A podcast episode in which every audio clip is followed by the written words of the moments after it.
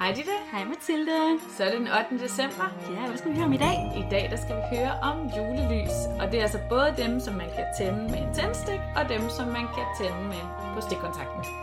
Spændende. Ja, så Ja. lad os komme i gang. Lad os det. Traditionen med julelys, det stammer fra det kristne lys, fordi at Jesus, han kaldte jo sig selv for verdens lys. Altså det er skrevet i Bibelen, at han har sagt, jeg er verdens lys, og den, som følger mig, skal aldrig vandre i mørke, men have livets lys. Så det giver jo rigtig god mening, at når nu det er en kristen højtid, at man så bruger de her lys. Lige præcis. Det er altså også derfor, man har holdt det i hævd i alle de her århundreder. Og det er jo det, som man også har tænkt, da man så overtog vikingernes drukgilde i anledningen af mørket. Det er en kristen højtid. Det er at holde fast i det her lys, som man har brug for, når det er så mørkt så mange timer i døgnet. Den her livsvævsfest, den har faktisk været op og vende igen i det 20. århundrede. Altså i 1930'erne, der var sådan en socialistisk opsving i vores samfund, og der var nogle socialister, som ligesom mente, at man skulle tilbage til den første kristne jul, i stedet for den her borgerlige, kommercielle jul, som var virkeligheden i 30'erne. De ville gerne gendale sol, solværvsfesten, men altså det havde de overhovedet ikke held med, fordi man Nej. kunne slet ikke røre ved folks jul. Nej, det kan jeg Men, godt se. Men tanken om det der med solværvet, og man vil, altså, tiden går mod lysere tider og fejrer det, det giver jo meget god mening. Så det er altså det, som der ligger sådan til baggrund for alle de her lys, som vi har i juletiden. Et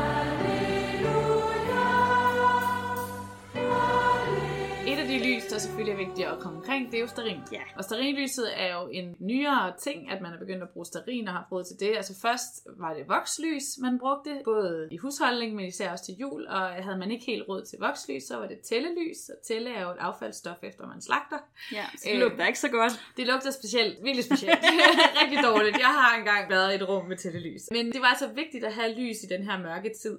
Og det var sådan en tradition der i førmoderne samfund, at alle skulle have mindst et lys til jul. Det gjorde også, at der var et koncept, der hed lystikkeri. Der er en erindring fra 1500-tallets Ribe, hvor at de her mennesker, der altså ikke havde råd til lys, tikkede enten lys eller penge til lys. Og det var altså noget, de gjorde både juleaften, nytårsaften og Hellig Tre Kongers aften. Fordi det var vigtige aftener, man kunne tælle et lys for at fejre den kristne jul. Det endte faktisk med, at øh, i 1562, der kom der et forbud fra magistraten i Ribe til, at man måtte gå og øh, tække lys, fordi at, øh, han mente, at det, man mente, det var en for stor gene for borgerne. I stedet for, så udbetalte man faktisk erstatning af byens kasse, så de her øh, folk, de kunne få et lys. Og det er jo også tradition for julen. Det kommer vi tilbage til i et senere afsnit. Det er nemlig rigtigt. Velgørenhed er en stor del af julen. Kontrasten til den her historie, det er så nogle af de andre sterin og vokslys, som der virkelig har været tradition omkring i førmoderne samfund. Det første det er det, der hedder julelys, som var sådan to større lys, som man tændte og havde på sit julebord, som jo aldrig måtte være tom, og som jo var selve centrum i julefesten i middelalderen og renaissancen. Det var sådan lidt bloklys, eller... Forestiller mig mindst et bloklys, og måske nærmest i nærheden af det, der, der står altså på alderet. Altså, Ja, okay. de, de har også to julelys, ikke? Så Det har nok også kommet an på, hvor velhævende man var, for det lyder også rimelig dyrt. Helt sikkert, og det er altså også i de rigere folkeslag, man har holdt det her mm. i hævd, ikke? Men man var nemlig under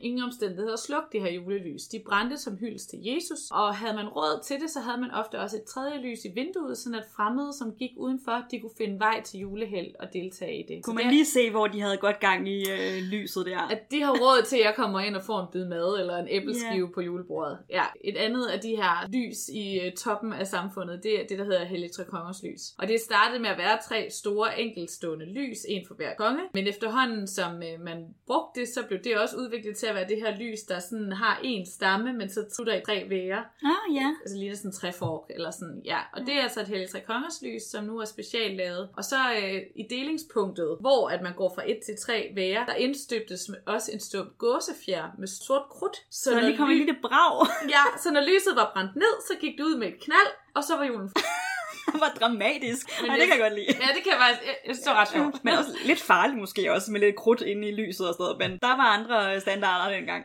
Sådan er det bare. Der var altså forskellige slags øh, julelys allerede i førmoderne tid. Her drinlys og vokslys, de har jo også siddet på juletræet altid. Det hørte vi jo for et par dage siden. På de allerførste juletræer, der sad vokslys. Det ved man blandt andet, fordi at Ludvig den 14. Øh, svigerinde beskrev sin barndomsjul omkring 1660, blandt andet med, at hun huskede det, at der blev sat vokslys på hver en gren. Vi har også snakket om tidligere, øh, at forgængeren for adventskransen jo var de her hængende træer og adventskroner, og de havde også sterinlys fra starten af. Herhjemme, der øh, er et af vores første sådan, beskrivelser af et juletræs lys i H.C. Andersens græntræde fra 1846, hvor han omtaler et træ med de slesvig-holstenske farver, som altså er rød, hvid og blå. Og et andet af hans eventyr, Krøblingen fra 1872, der beskriver han så et træ med røde og hvide lys. Både Lehmanns, men også efterfølgende, der har altså hørt sterinlys til. Sterinlys bruges jo også i juledekorationer, altså udover adventslys, så har vi jo også tit juledekoration med et kalenderlys. Det har jeg i hvert fald hjemme med mig. Ja, og det har jeg da også været med til at bygge utrolig mange øh, juledekorationer i min tid, vil jeg sige. Det er faktisk en af de sådan, lystraditioner, der er ret danske. Ja. Det fylder 80 år i år, kalenderlyset. Ja, Tillykke til det. tillykke til kalenderlyset. Det må vi sige, og derfor skal det selvfølgelig også lige have en plads i den her podcast. Fordi øhm, det er ret sjovt, når man også falder over noget, som er lidt dansk, synes jeg. Ja, Vi har mange- Danmark, der vi har fundet på at sætte tal på, på kalenderlyset, Det så man kan det tælle på. Ja, og vi er faktisk også nogle af de eneste, der bruger det til jul. okay. Ja. Øhm, der er det første vidnesbyrd om et kalenderlys i øh, en bog, der hedder Små Fester, Glade Gæster, som Lis Byrdal hun udgav i allerede i 1935, øh, hvor hun i et kapitel opfordrede sin læser til at tage del i nedtællingen til jul, således at, jeg citerer, en idé til børnene er at dele et lille tykt lys med 23 tynde, sorte tuscirkler, som man kan lægge farver imellem, hvis man vil. Hver aften fra den 1. december brænder man så et stykke ned hele tiden til næste streg. Den dag lyset brænder ned, er det jul, og træet tændes. Ej, hvor fint. Jeg synes, Ja. det er ret fint. De første, der masseproducerer kalenderlys i Danmark, det er Starinfabrikken Asp Holmblad. Og i dag, der producerer de mere end 500.000 lys, og 95% af dem, de bliver altså solgt her i Danmark.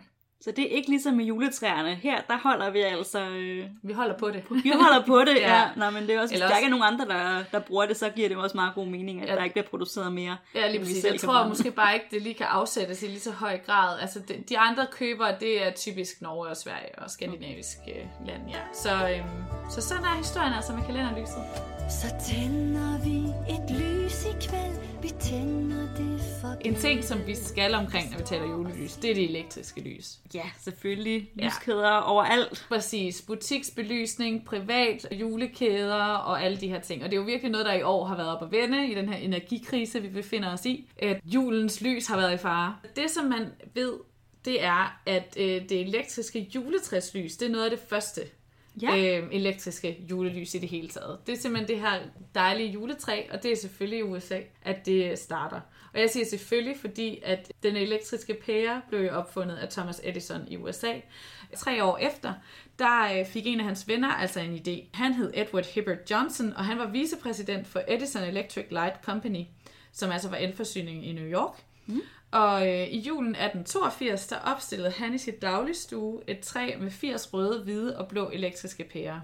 New Yorks aviser, de øh, affærdede simpelthen den her sag som billigt PR-træk for firmaet, så de gad slet ikke dække historien om Johnson-familiens juletræ. Men der var så Dagbladet Detroit, der havde andre planer, så de sendte en journalist hele vejen på tværs af landet for at se det her juletræ med egne øjne og skrive en historie om det. og det minder mig sådan lidt om den historie, du fortalte den anden dag om første københavnske juletræ. For jeg forestiller mig, at den her journalist, han har bare stået med næsen trykket mod vinduet for at se det her fantastisk oplyste elektriske træ. Og stod helt alene. Der var ikke nogen i New York, der synes, det var særlig spændende. Det er rimelig voldsomt. Men han skrev altså, at det var et mageløst syn, og at hver en pære var på størrelse med en engelsk valnød. Hold op. Desuden, udover at det var lyst op, så kunne træet også dreje, og når det gjorde det, så blinkede lysene. Okay, at det lyder også rimelig vildt, det juletræ der. Ja, det vil jeg faktisk også sige, i Ja. 1882. Altså, jeg kan slet ikke forstå, at man kunne holde sig væk som øh, New York-reporter. Men altså, øh, det blev simpelthen en succes, ikke? Og øh, fra dag af, der var det sådan lidt drømmen. Men teknologien var jo stadigvæk vildt kompliceret med de her elektriske pærer. Altså, man skal tænke på, at den elektriske pære har været en ting i tre år.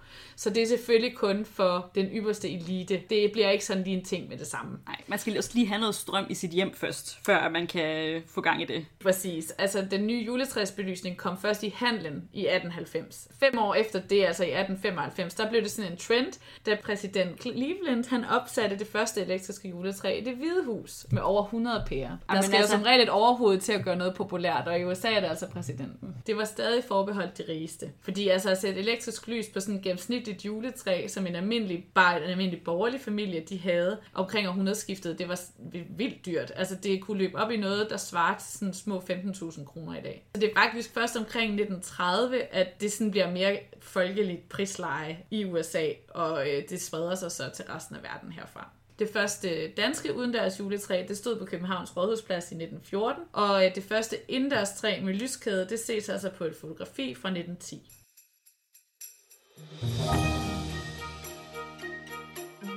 var det, jeg havde om julelys. Ah, det var spændende.